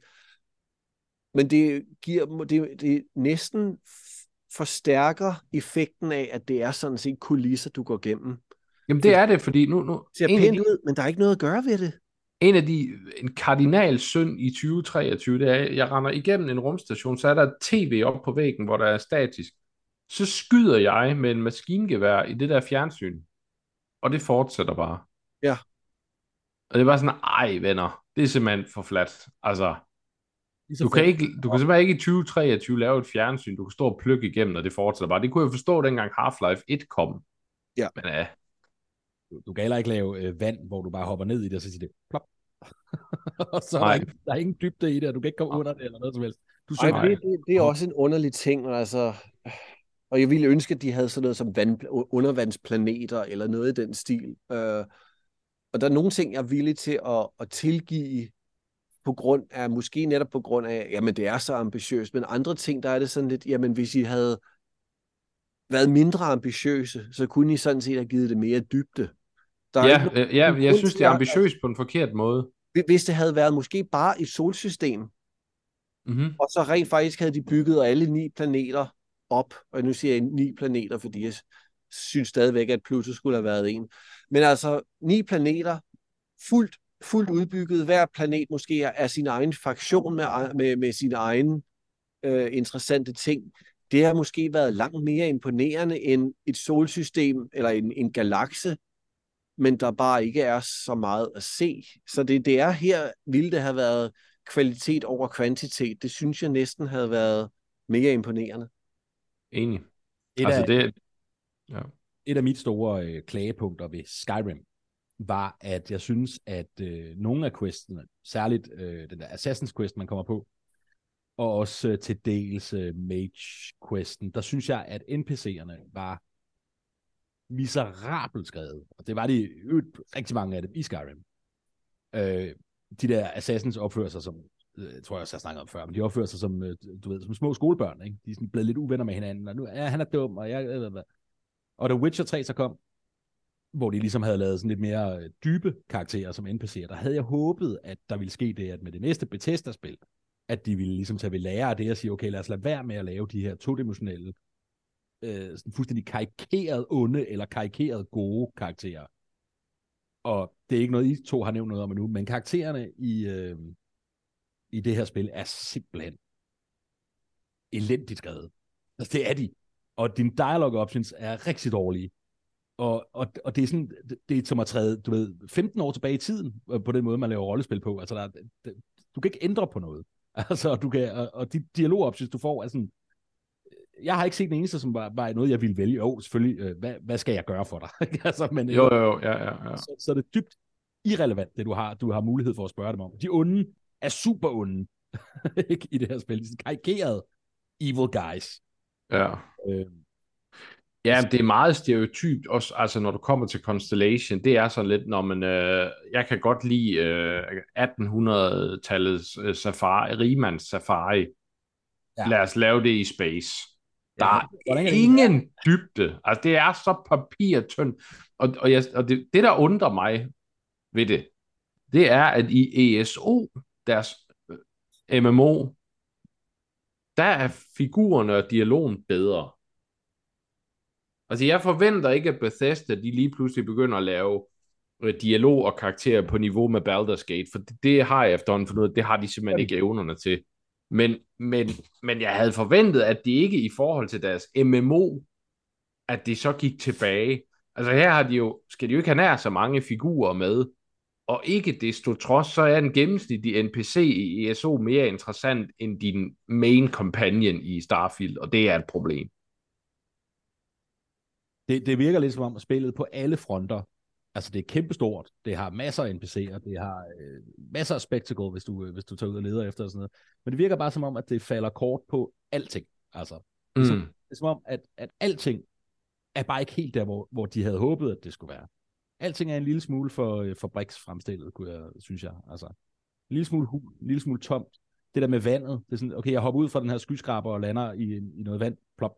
Ikke? Altså, alt er bare... Ja, Ja, og jeg, jeg føler lidt, at, at en illustration, det kunne være, at man siger, at du har et meget, meget, et, et, et verdens lækreste glas vin. Og så siger Todd Howard, ja, men hvad nu, hvis du kunne få en hel fabrik med vand?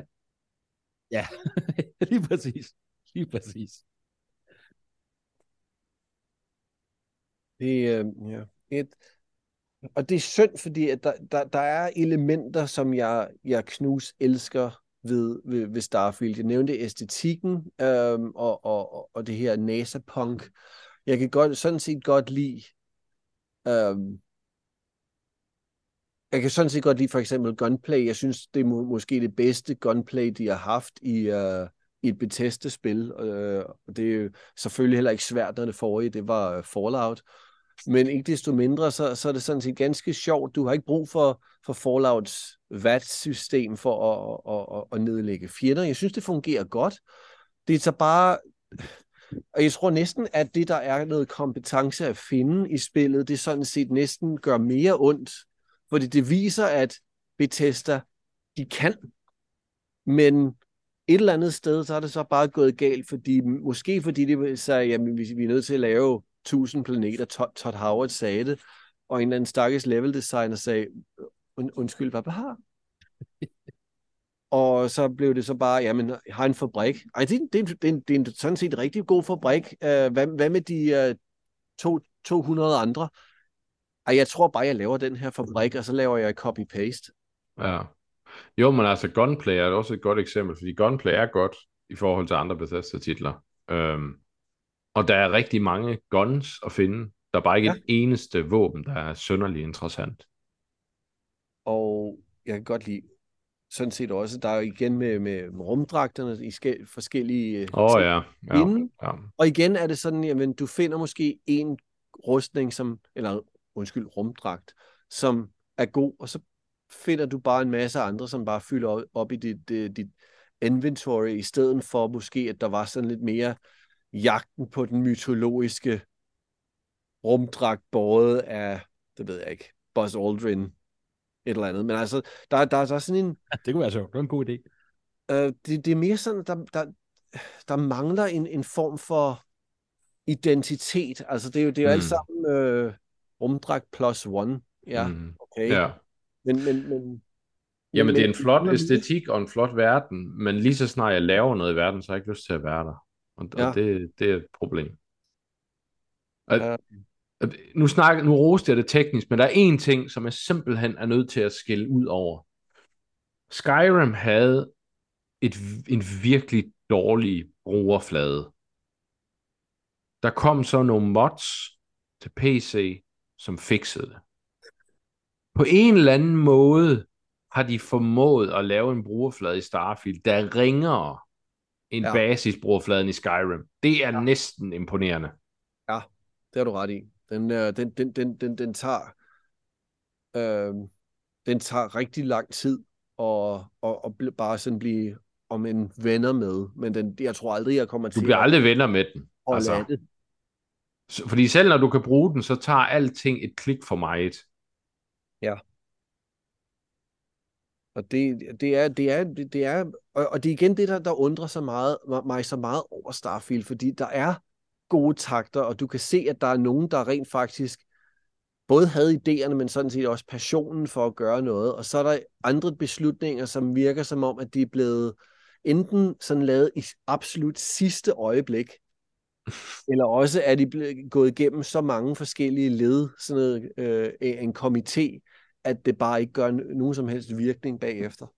Altså det, det, det, det er et underligt skizofrent spil på den måde, at det både har nogle, nogle gode ting, men også så mange, som, som bare ikke giver mening. Mm. Uh, og og det, det, det er nok derfor, jeg sådan set mener, jeg sidder sådan lidt i midten, og jeg, jeg, der er ting, som jeg, jeg kan lide, og, og, og faktum er, at jeg stadigvæk sidder og spiller uh, Starfield, også selvom når jeg er en lille smule, keder mig en lille smule af det. Men det er, så vidt jeg kan se, ikke et spil, som jeg kunne have kaldt årets spil. Altså det, det, det er det bare ikke, og jeg ved så ikke, om jeg har spillet et andet spil end, end nogle af de her 10 ud af 10 eller 5 ud af 5 anmeldelser. Uh, det er bare ikke det spil, jeg spiller. Det er også et svært år at vinde uh, Gear of the Game, skulle jeg hilse sige. Det, og, og det, ja, jeg tror også, at det måske netop gør så ondt, fordi der er så meget bedre spil i år. Altså, bare Baldur's Gate. Mm. Og uh, en, sådan en, set næsten en, en masterclass i, hvordan du laver et rollespil, både uh, med, med uh, dialog, grafik, historie, uh, men også den måde, du... Også frem... udforskning. Det er jo det, der er problemet. Ja. Baldur's Gate sætter jo Starfield på plads i udforskning, og det var lige her, hvor Bethesda skulle vise, det er det her, vi kan. Ja. Men der er ikke noget, de gør bedre end Baldur's Gate øh, rumskibe? Yeah, nej, nej, de er også mere interessante i Baldur's Gate. Ja, er det, det, det, det er de nautil, Nautiloid? Ja. ja. ja. Ja, men det, og det, det, det er bare så underligt, fordi jeg tror måske andre år, der havde det været et bedre spil. Men i år, der, det er 2023 er et næsten øh, absurd godt år for spil. Ja, det er det. Det er, det er, det. Det er, jeg, det er sjældent, jeg har set så mange gode spil både blive annonceret og udgivet på et år. Altså, det, det, det, mm. det er helt barokt. Og netop i år... Det er jo spillet, vi alle sammen har ventet på. Hvad for net? Foam Stars. Foam Stars.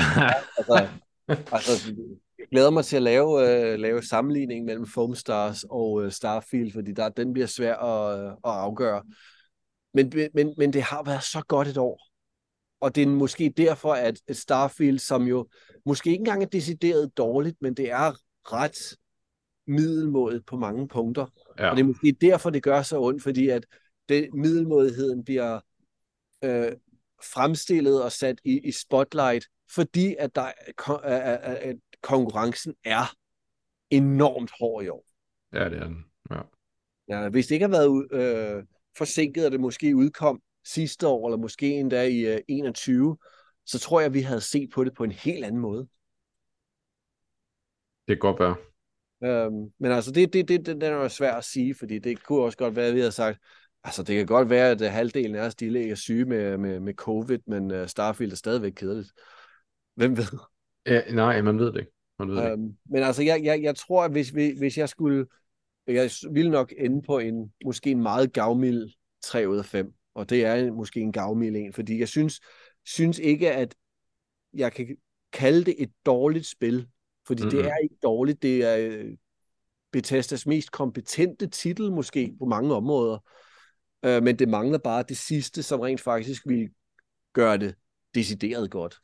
Ja, og den er svær, ikke også? Fordi altså, nu har vi jo sagt, at 3 ud af 5, det er et godt spil, og det er et, der er fuld valuta værd. Ja. Og det er der, den lidt kapper for mig, for hvis nogen spørger, skal jeg give 70 euro for Starfield? Nej, det skal du ikke. Nej, Altså. men, men vil, du, vil du spille det på Game Pass? Fordi det er jo, det er jo netop... Det er, det er jo, No-brainer. No-brainer at spille det på Game Pass. Det, Ja, og det er det, ikke? Og, altså, og det er rigtigt. Altså, man skal have Game Pass med, og, og, og, men, men igen, det er også bare, det virker forkert at sige, at, at skulle sidde og tænke over Bethesdas titel, som de har arbejdet på i så mange år, den helt store titel, vi har ventet på, årets Microsoft-titel, skulle det jo være, og så siger man, jamen, det er fint, hvis du spiller det på Game Pass. Det, det, det er nok lidt et problem i sig okay. selv, er det ikke det? Øh, Jeg synes, det er et kæmpe problem, og, og af den grund vil jeg simpelthen give det 0 ud af 5. Altså, men det vil jeg, fordi jeg synes, det, jeg synes, det kan ikke være rigtigt. Det er under al kritik, når de har så mange penge, og de har så meget tid, og de har adgang til at hyre de bedste i industrien til at lave det her spil, at de så kommer med sådan et middelmodigt smålunken, øh, som jeg sagde i, i chatten også på et tidspunkt, hvis, hvis det var et lille uafhængigt spilselskab, som sagde, okay, vi, vi var tre mennesker, og vi gjorde det så godt, vi overhovedet kunne. Og så Ja. blev det bare ikke godt. Nå ja, Pro- problemet er bare, det tror jeg, de har gjort. Altså, fordi teknisk fejler det ikke noget. Det er flot og alt det der. Jeg føler bare, at Todd Howard fuldstændig har misforstået, hvad det er, der gør Bethesda-spil gode. Mm. Jeg føler simpelthen, at jamen, de, har, de, de har sagt, nu laver vi simpelthen det her spil, vi har drømt om, og de har jo så bare fuldstændig forfejlet, hvad kvalitet er. Altså, det, det, der er et eller andet, hvor der er sagt, vi skal have mere, større. Jamen, hvad, altså, det, det, det hjælper ikke noget. Altså, jeg, jeg føler, jeg føler virkelig, at, at rent teknisk og sådan noget, jeg kan ikke sætte ret mange fingre på det, men det er i den grad en vision, der er skudt helt af pommeren til. Det er Altså, de har, kønsløst. hvis man nu havde puttet en boogie ind, ikke, så man ikke skal gå fra A til B hele tiden. Altså, det, er jo, altså, det, er, det er jo lige dele kedelig exploration og walking simulator, ikke? Jo, men, men, men problemet er jo, at hvis du så tager Skyrim igen, der kan du jo få en hest. Ja. Men hvor tit bruger man den? Nej, for jeg har lyst til at gå. Jeg har lyst til at opdage alt, hvad der er. Jeg min I Starfield, der vil jeg gerne have en bil, fordi jeg gider ikke se på det. Der er ikke noget, der er interessant. Jeg skal Ja, bare det- hurtigt det, frem. Det, det er krater, det er krater, det er krater, og så måske en, en sandklit. Hurra. Øh, og, og, og, og jeg tror, problemet er, at du kan se på, på din, din scanner, din radar, når ja, men der er et eller andet i den retning. Men du sidder allerede og tænker, jamen er det det værd? Er det værd at spille de her måske fem minutter på at vade og, og, og, og, og jetpacke til det her, hvis det bare viser sig at være et krater, hvor du måske får fem uran? Ja. Mm, Præcis, og, og jeg synes Ej. faktisk, et bedre eksempel på det, Anders sagde, vil være, vil være Fallout, hvor du jo netop ikke har nogen mulighed for at flyve. Der er en eller anden, der har moddet en bil i Fallout, men ellers så, øh, så skal man jo gå fra A til B. Og det er jo fordi, at alle steder, du går hen, er der noget at kigge på. Der er, Ja, en, ja. oh, der er en dør til en kælder. Hvad fanden er der dernede? Ikke? Eller, Ja. ved, jeg går igennem ruiner i, øh, nu tænker jeg Fallout 3, ikke? i Washington D.C., eller der var Arlington, lad mig gå ind og se, hvad der foregår der, eller, eller et eller andet. Ikke? Og det er der bare ikke i det her spil. Altså, så der er, ikke nogen, der er ingen grund til, at der ikke er en bil. Fordi hvis de ikke har tænkt, der er vist dig noget, hvorfor skal jeg så tvinges til at gå kilometer ud i ingenting, ud i ødemarken i min rumdragt? Altså, hvorfor kan jeg ikke få en boogie, så jeg kan få det overstået? Den største sviner, jeg kan give til Starfield, det er, at jeg synes, udforskning i Tears of the Kingdom var 100 gange mere interessant. Uh. Ja, men det skal du passe på med, Anders, fordi den kan tages ud af kontekst, og så smid, ser du pludselig det på spilleæsken. Udforskning bedre end Tears of the Kingdom. Wow, siger tænker folk, fordi det fik... Nej, for jeg synes, udforskning i Tears of the Kingdom er bedre. Jeg er sikker på, at udforskningen i Foam Stars bliver bedre. Ja, du kan jo glide rundt på i, i skum. Uh, alene det vil formentlig være mere, interessant. Det kommer vel an på, hvor glideturen ender henne. Det ender i endnu en, en forbandet uh, abandoned robotic factory, hvor der Ja. ja. er spacers ja. og e- e- elliptic, eller hvad de hedder, som står og skyder på dig. Og du finder den samme rumdragt med plus to i, i, i udholdenhed, eller noget i den stil. Og, jeg, Og det irriterer mig, fordi jeg starter sådan set den her anmeldelse, eller det snak om spillet med, jeg er, jeg, jeg er stadigvæk en lille smule øh, positiv, og jeg begynder at blive vred over det, så jeg tror, jeg stopper. jeg, jeg, det ender, hvis vi fortsætter den her snak, så ender vi med, ved du hvad, jeg, jeg, jeg smadrer min Xbox i bare for. øhm, nej, jeg, jeg, jeg synes stadigvæk, at det har nogle gode takter, og det, jeg tror måske, det er det, der irriterer mig mest, fordi det er ikke et lortespil. Det er ikke en, en, en, en katastrofe på noget som helst. Altså, der er jo, der er jo uh, indie-spil, som næsten sletter din computer, når du installerer det. Og det her er ikke sådan et spil. Det, det er kompetent bygget op. Det har uh, en masse systemer, som sådan set måske i isolation er sjove at, at gå i gang med. Det er bare, at der mangler en overordnet vision, som kunne binde det hele sammen og sige, jamen det er derfor, vi har gjort det. Det er, det er derfor, du, vi, vi har bygget alle de her planeter fra bunden, men det har de ikke. Der, der er en by, som de har bygget fra bunden, og resten af det, det er en algoritme, der siger, krater, robotfabrik. Jamen, det er jo det. Altså, det er jo som om, det er lavet af, af, af en AI, fordi det, det er, det. kompetent, men, men fuldstændig uden sjæl. Ja. Og, og noget af det, jeg elskede allermest ved Oblivion, det var den sjæl og den charme, det havde, og der er intet af det i Starfield overhovedet. Nej. Det,